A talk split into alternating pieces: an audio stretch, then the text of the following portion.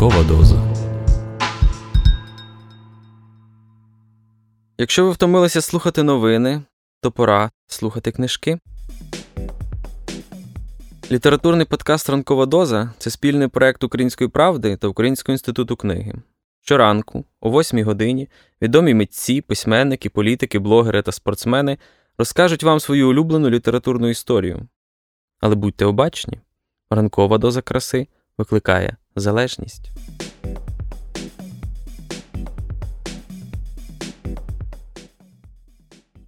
Всім привіт! Мене звати Олександр Ірванець, я письменник, поет, перекладач. Е, із книжок, які би я хотів порадити, я насамперед назву е, е, гру у бісер Германа Гесе. Хоча в оригіналі ця книжка називається Гра у скляні намистинки, тому що зі словом бісер інша асоціація. Цю книжку переклав українською незабутній Євген Оксенович Попович. Я його добре знав і багато з ним про це розмовляв. А вірші, бо там є вірші головного героя Йозефа Кнехта, переклала Ліна Костенко, тобто обоє майстрів найвищого рівня. Я думаю, можна порекомендувати і власне вірші, які дуже гарні. А можна порекомендувати епізод. Там є е, описана епоха фейлетонів, начебто в яку потрапило людство, тобто яка настала для людства. І це дуже схоже з нашими теперішніми часами, коли е, вищі е, чиновники відверто признаються, що вони книжок не читають. Вони читають фейлетони, а взагалі навіть зараз все більше переглядають відеоблоги. Люди скоро забудуть літери. Тобто я би порекомендував усю цю книжку перечитати. Вона дуже варта. Вона була культовою книжкою для покоління хіпі, скажімо. А зокрема, ось цей епізод, де згадана фейлетонна доба. А можете просто почитати красиві вірші Йозефа Кнехта, школяра і студента.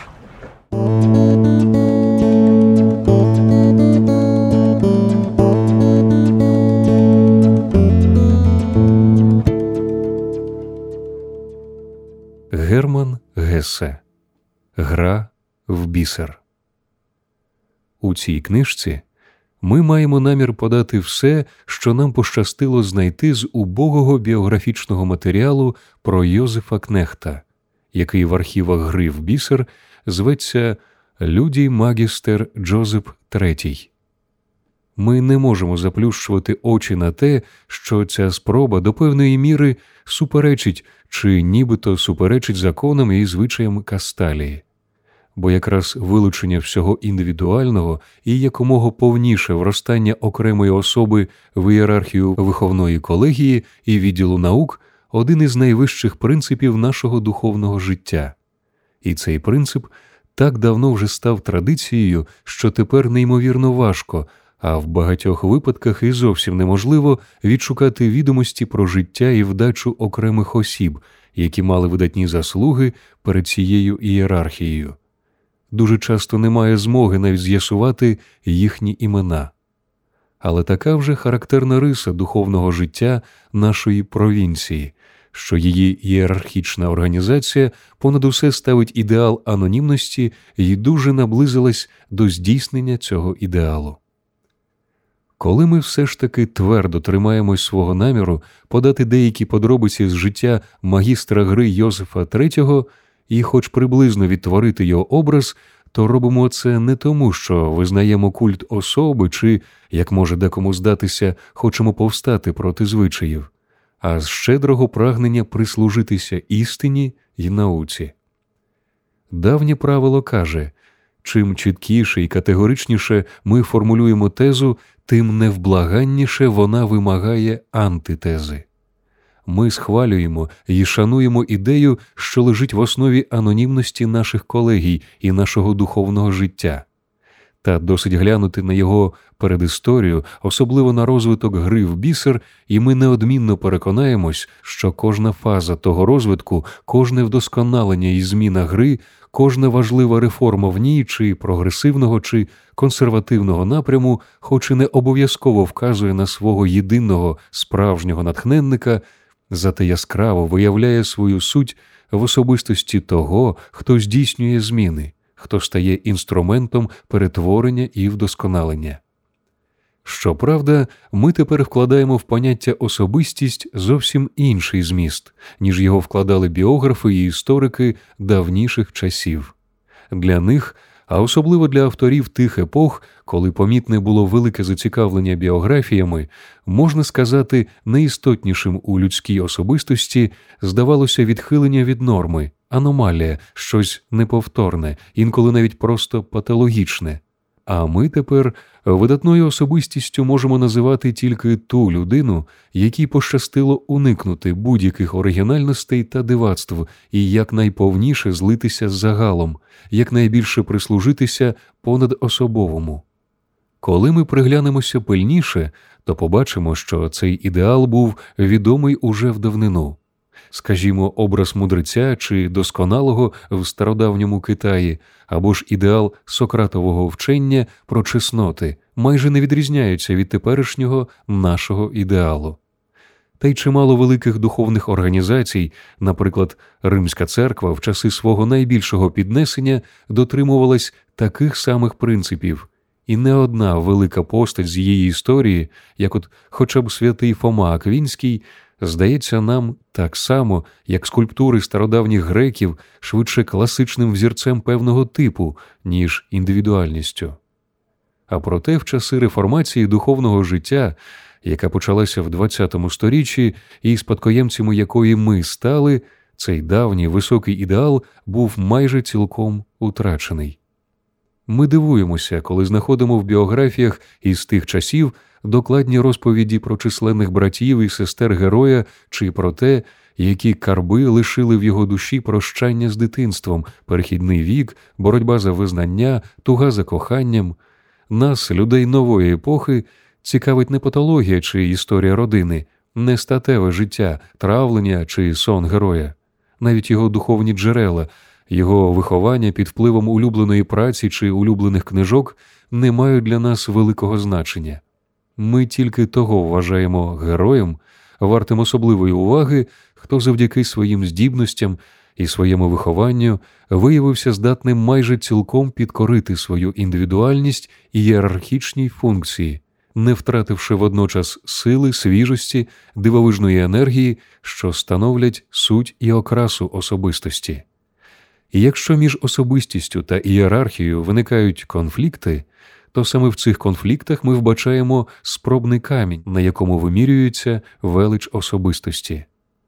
Наскільки ми не схвалюємо бунтаря, що під впливом жадань і пристрастей пориває з порядком, настільки ж ми шануємо пам'ять про жертви, про справді трагічне. Зрештою, коли йдеться про героя, здійсно взірцеву людину, то цікавість до особистості, до імені, до обличчя й жесту здається нам природною і виправданою, бо навіть у найдовершенішій ієрархії, в найбездоганнішій організації ми вбачаємо не машину, що складається з мертвих, нецікавих частин, а живе тіло. В якому кожна частина, кожен орган має волю і по-своєму бере участь у таємниці життя. З цього ми й виходили, розшукуючи біографічні відомості про магістра гри в бісер Йозефа Кнехта, а особливо все те, що він сам написав. Нам пощастило знайти кілька рукописів, які ми вважаємо цікавими для читача. Все чи майже все те, що ми можемо розповісти про життя й особу кнехта, напевне, відомо членам ордену і, в першу чергу, гравцям у бісер. Уже через саме це ми адресуємо свою книжку не тільки цьому колу, а й сподіваємося знайти вдумливого читача за його межами. Якби книжка була призначена для того вужчого кола, то вона б не потребувала вступу й коментарів. Та оскільки ми хочемо зацікавити життям і творами нашого героя ще й читача поза орденом, перед нами постає досить важке завдання дати для того читача не такого підготованого, як члени ордену, невеликий популярний вступ до книжки, що познайомив би його з суттю й історією гри в бісер. Ми наголошуємо на тому, що вступ цей популярний, він навмисне написаний так, щоб його міг зрозуміти кожен, і нітрохи не претендуємо на з'ясування тих питань і проблем гри та її історії, над якими сперечаються в самому ордені. Для об'єктивного висвітлення цієї теми ще не настав час. Отже, хай читач не сподівається від нас викладу всієї історії і теорії гри. Таке завдання сьогодні не до снаги не тільки нам, а й куди поважнішим і вправнішим за нас авторам. Це завдання лишається на майбутнє, якщо тільки до того часу збережуться джерела й передумова для його виконання. І вже тим більше ця наша праця не може стати підручником гри в бісер, його взагалі ніколи не буде написано. Правила цієї найдосконалішої з усіх ігор вивчають тільки звичайним усталеним шляхом.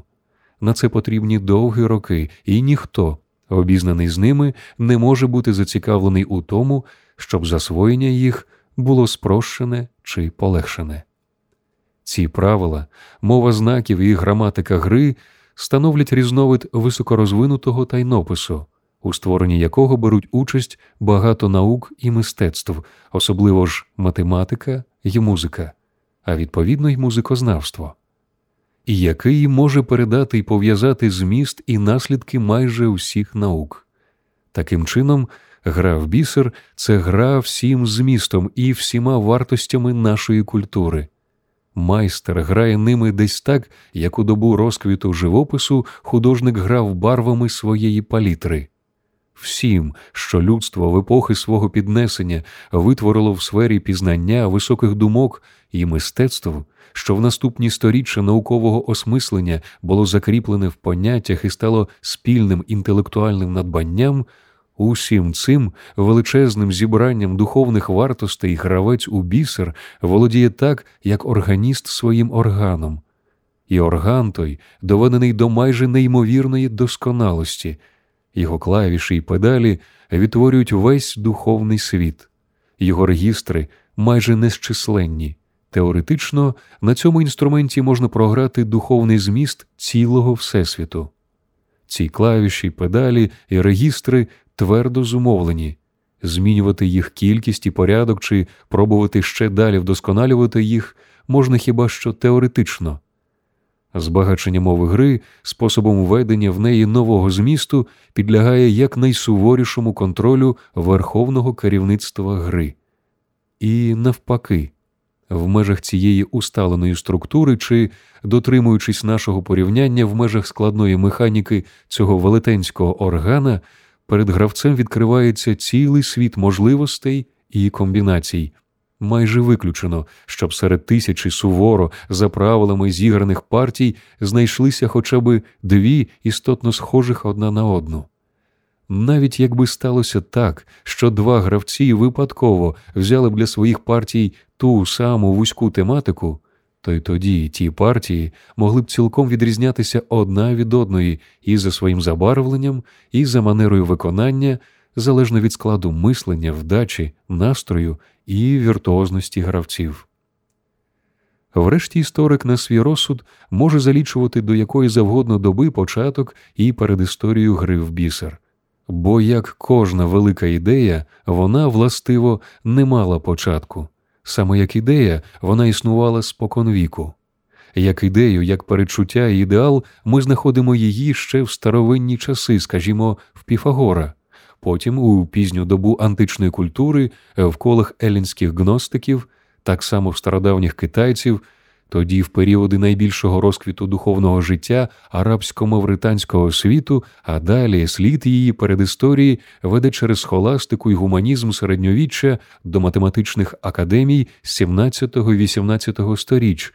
І аж до романтичної філософії Тарун з містичним марнням Новаліса. В основі кожного прямування духа до високої мети Університас Літерарум в основі кожної Платонівської академії, будь-якого спілкування духовної еліти, кожної спроби примирити науку і мистецтво чи науку і релігію лежить та сама вічна ідея, яка для нас набула форми гри в бісер. Такі великі голови, як Абеляр, Лейбніц, Гегель, безперечно мріяли вкласти духовний універсум у концентричні системи і поєднати живу красу духовності і мистецтва з магічною силою формул точних дисциплін. В епоху, коли музика і математика майже одночасно переживали свій класичний період, часто можна було спостерігати зближення і взаємозбагачення цих дисциплін. А за два сторіччя до цього в Миколи Кузанського ми знаходимо думки, навіяні тим самим прагненням, як от хоча б така. Дух набирає форми можливості, щоб усе вимірювати його можливістю і форми абсолютної необхідності, щоб усе вимірювати його єдністю і простотою, як вимірює Бог, і форми необхідного взаємозв'язку, щоб усе вимірювати з погляду його своєрідності і, нарешті, форми детермінованої можливості, щоб усе вимірювати з погляду його існування, але дух вимірює ще й символічно, за допомогою порівняння, коли, наприклад, він користується числом і геометричними фігурами і посилається на них як на подібності.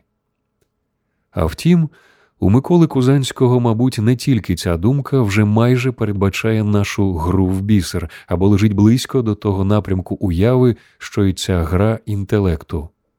У Козанця можна знайти багато таких подібностей. Його любов до математики, його вміння, його звичка для пояснення теологічно-філософських понять, порівнювати їх з фігурами і аксіомами евклідової геометрії також здаються нам дуже близькими до ладу нашої гри.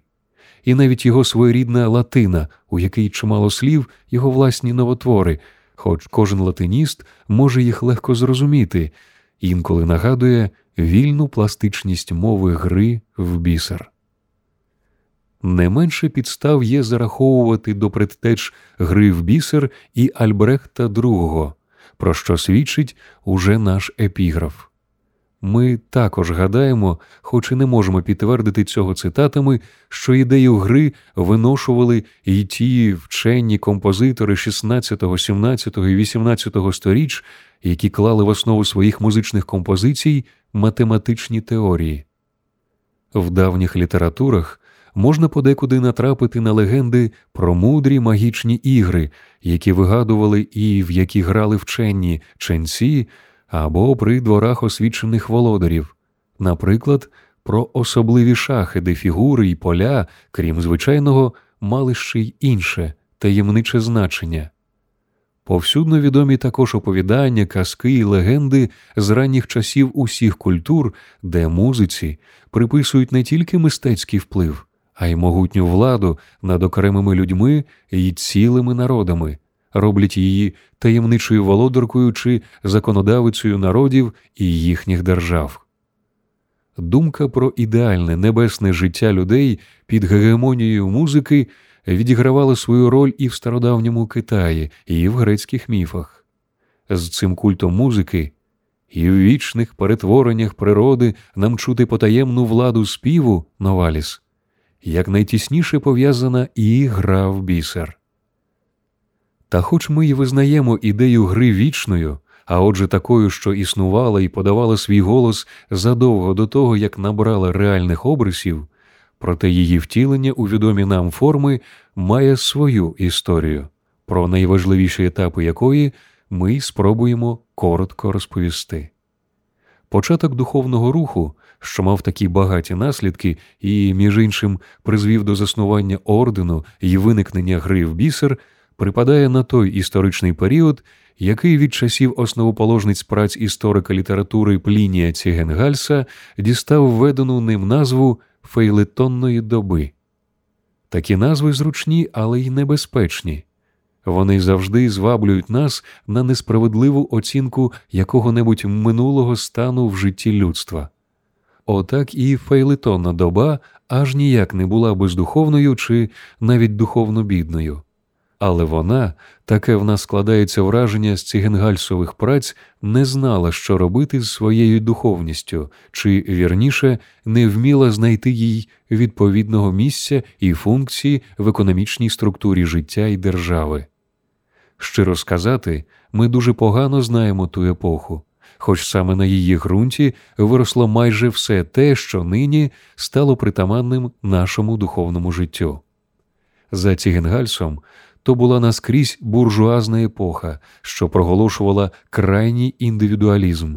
І якщо ми, бажаючи відтворити її дух, наводимо деякі її прикмети в Цігінгальсовій версії, то принаймні маємо певність, що вони не вигадані, не надто перебільшені і не спотворені, бо великий дослідник підтверджує свої висновки безлічу літературних та інших документів. Ми згодні з оцінками цього вченого, єдиного, хто взявся за ґрунтовне дослідження фейлетонної доби, і воднораз намагаємось не забувати, що дуже легко та не дуже мудро ганити давні часи за тодішні помилки й вади. У духовному житті Європи від самого початку середньовіччя виявлялися, здається, дві головні тенденції звільнення думки й віри від впливу будь-яких авторитетів, тобто боротьба розуму, що відчув себе змужнілим і суверенним проти панування Римської церкви, і з другого боку його потаємне, але палке прагнення узаконити свою волю, витворити новий авторитет, що виходив би з самого розуму і був би адекватний йому. Узагальнюючи все це, можна сказати в цілому дух переміг у тій, інколи дивовижно суперечливій боротьбі в ім'я двох принципово протилежних цілей. А чи перемога варта була стількох жертв, чи наш теперішній устрій духовного життя досить близький до ідеалу і досить довго протримається, щоб виправдати всі ті муки, безглуздя й аномалії від процесів над єретиками і спалення відьом до цькування геніїв, що кінчали божевіллям або самогубством, нам не дозволено питати. Минуле минуло. А чи воно було добре, чи краще б його взагалі не було, чи ми можемо визнати, що воно мало свій сенс, чи не можемо, не має ніякого значення. Так само відійшла в минуле й потреба боротьби за свободу духу. Якраз наприкінці фейлетонної доби дух, цілком позбавившись опіки церкви і частково опіки держави, дійсно здобув нечувану і для нього самого нестерпну волю, але так і не знайшов справжнього закону, який сам би сформулював і оточив шаною, не витворив нового авторитету і високої справедливості. Серед наведених у Цігенгальса прикладів приниження, запроданства і самозречення духу в ті далекі часи багато просто дивовижних. Мусимо щиро сказати, що ми неспроможні дати чітке визначення тому творові, за яким звемо всю епоху, тобто фейлетонові. Складається таке враження, що ті фейлетони, як найпопулярніший різновид публікацій у щоденній пресі, друкували мільйонами. Вони були основною духовною поживою жадібної до освіти публіки і розповідали, чи верніше теревенили про найрізноманітніші галузи знань. Нам здається, що розумніші з фейлетоністів часто самі брали себе насміх. Принаймні, Цігенгальс признається, що йому траплялось багато таких праць, які він схильний вважати глузуванням авторів із самих себе інакше їх годі витлумачувати. Дуже можливо, що в тих статтях, які масово з'являлися друком, була велика частка іронії і самоіронії, тільки треба ще знайти ключ, щоб її зрозуміти. Частина творців тих пустопорожніх опусів працювала в редакціях газет, частина була вільними літераторами. Іноді їх називали навіть поетами, але дуже багато з них, здається, належали й до вченої братії. Часом то були відомі професори вищих навчальних закладів. Улюбленими темами таких публікацій були анекдоти з життя славетних людей обох статей або з їхнього листування, і називалися вони десь так Фрідріх Ніцше і жіночі моди в 70-ті роки 19 століття улюблені страви композитора Росіні, роль хатніх собачок у житті відомих куртизанок тощо. Популярні були також псевдоісторичні дослідження на теми, актуальні для салонних розмов, наприклад, мрія про штучне виготовлення золота і модифікація її на протязі сторіч, спроби хіміко-фізичного впливу на погоду і так далі. Коли ми читаємо в Цігенгальса такі заголовки і бачимо, про що мовилось у фейлетонах, то дивуємося не стільки тому, що були люди, які щодня поглинали ту полову, скільки тому, що автори з ім'ям і доброю освітою допомагали задовільняти величезний попит на розважальну писанину, чи, як тоді це називалося, обслуговувати масового читача. В деякі періоди фейлетоністи захоплювалися всілякими інтерв'ю з відомими людьми на злободенні теми. Цігенгальц присвячує тим інтерв'ю окремий розділ. Наприклад, у відомого хіміка чи піаністи питали, як він ставиться до тієї чи іншої політичної події, а в популярних акторів, танцюристів, спортсменів, пілотів або й поетів, що вони думають про переваги і вади життя неодружених людей, про можливі причини фінансових криз тощо. Фейлетоністи прагнули тільки одного пов'язати відоме ім'я з актуальною темою. У Цигенгальса ми знаходимо дивовижні приклади такого поєднання, він наводить їх сотні. Як ми вже казали, до всього того, мабуть, домішувалась велика частка іронії. Може, то була навіть демонічна іронія, іронія відчаю. Нам дуже важко все це зрозуміти. Та що стосується широкої публіки, яка в ті часи, здається, поспіль складалася з завзятих читачів, то вона безперечно брала на віру всі ті кумедні речі. Коли якась славетна картина переходила в інші руки, коли з аукціона продавали коштовний рукопис, коли гинув від пожежі старовинний замок чи якийсь нащадок давнього аристократичного роду виявлявся причетним до скандальної історії, читачі не тільки дізнавалися з багатьох тисяч фейлетонів про ці факти, але й того самого чи другого дня діставали ще й силу анекдотичного, історичного, психологічного, еротичного та іншого матеріалу на цю тему. Кожна подія викликала цілу зливу ревної писанини, і вся та інформація була вибрана, опрацьована і сформульована так, що на ній лежало тавро квапливо і безвідповідально виготовленого масового товару. Далі нам здається, що до царини фейлетону треба зарахувати й певні ігри, до яких преса наполегливо запрошувала читачів і які ще дужче перенасичували їх інформацією, про що розповідає нам довга примітка Цігенгальса про дивний феномен кросворд. У ті часи тисячі людей, що тяжко працювали і жили в тяжких умовах, у годину дозвілля горбилися над квадратиками кросвордів заповнюючи їх згідно з правилами гри відповідними літерами. Але не будемо вважати це захоплення тільки смішним чи безглуздим, не будемо кепкувати з нього. Ті люди, які гралися в дитячі загадки і читали статті про все і ні про що, аж ніяк не були наївними дітьми чи жадібними до розваг феаками. Вічно охоплені страхом, вони жили серед політичних, економічних і моральних струсів та заворушень, перебули кілька страхітливих воєн, у тому числі й громадянських, і їхні нехитрі освітні ігри були не просто милою безмістовною дитинністю, а відповідали глибокій потребі заплющити очі і втекти від нерозв'язних проблем та моторошних перечуттів загибелі в якомога безневинніший уявний світ. Вони терпляче вчилися керувати автомобілями, грали в складні картярські ігри і самовіддано розв'язували кросворди, бо були майже беззахисні перед смертю, страхом, болем і голодом, духовно безпорадні, нездатні вже знайти втіху в релігії.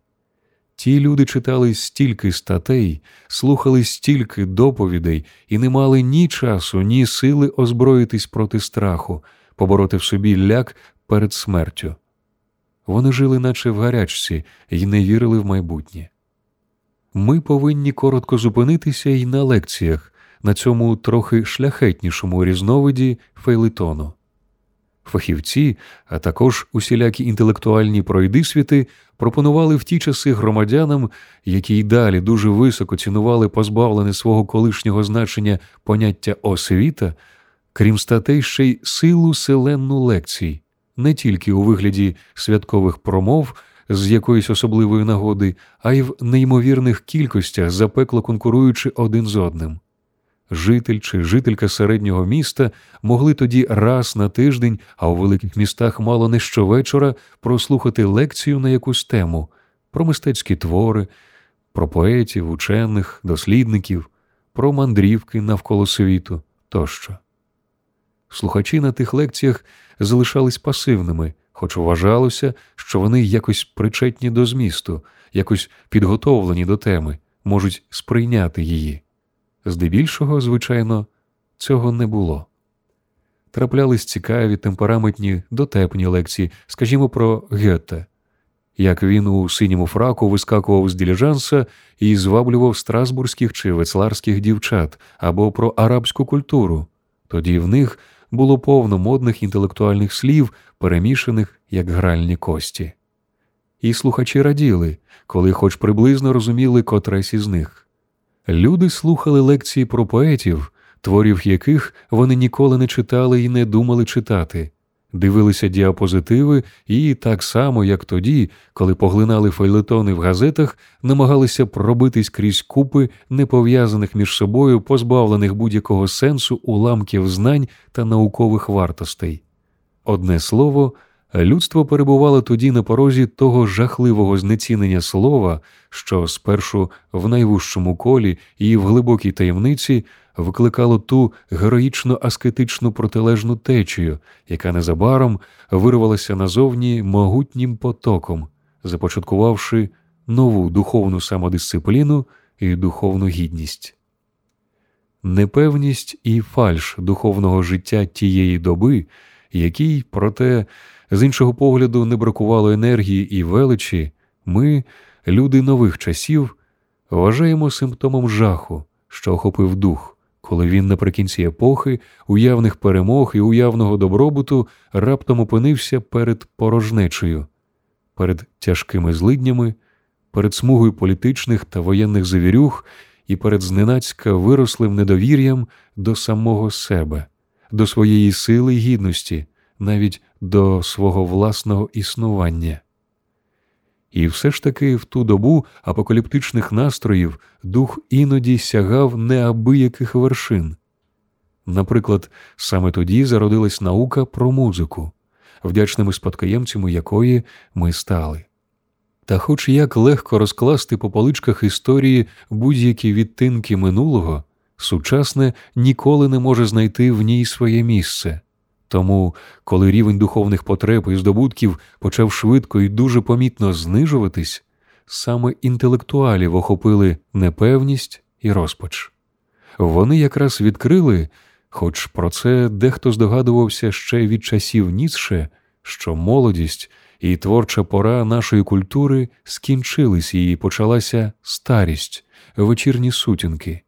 Всі раптом відчули це і дехто досить гостро сформулював. Цим же пояснювали й тривожні прикмети часу, мертвотну механізацію життя, глибокий занепад моралі, безвір'я народів, неоригінальність мистецтва. Як в одній химерній китайській казці всюди лунала музика загибелі, наче лункий звук басового регістра в органі. Вона гриміла й завмирала протягом багатьох десятиріч, мов пошесть, заражала нездоровим духом школи, часописи й академії, викликала меланхолію і душевні недуги в тих митців, критиків своєї доби, які ще брали близько до серця проблеми часу, виливалася нестримною повіддю дилетантської надпродукції у всіх мистецтвах.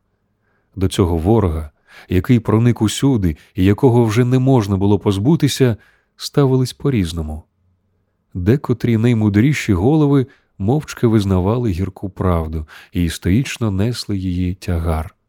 Дехто пробував заперечувати її, тим більше, що літературні провісники вчення про занепад культури мали багато вразливих місць, на які легко було нападати.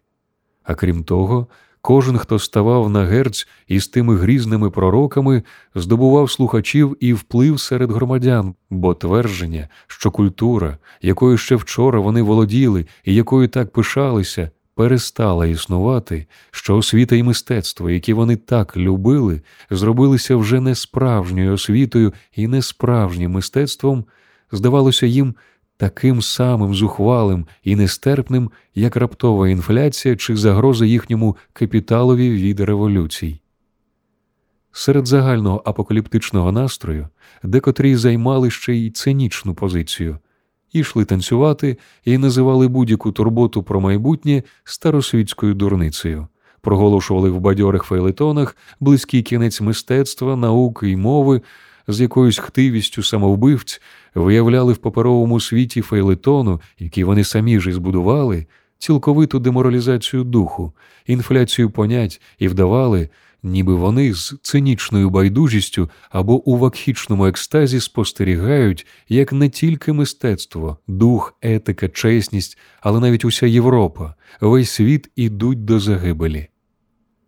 Серед кращих людей запанував мовчазно похмурий, а серед гірших зловтішний песимізм. Я ж через довгі роки, коли внаслідок політичної боротьби і воєн щезло все віджиле, була вироблена нова мораль і переінакшений світ. Аж тоді й культура змогла реально оцінити себе і знайти своє справжнє місце.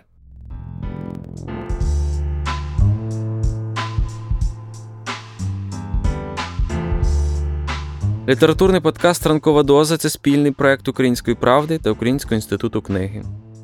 Будьте обачні та обережні. Ранкова доза викликає залежність від краси.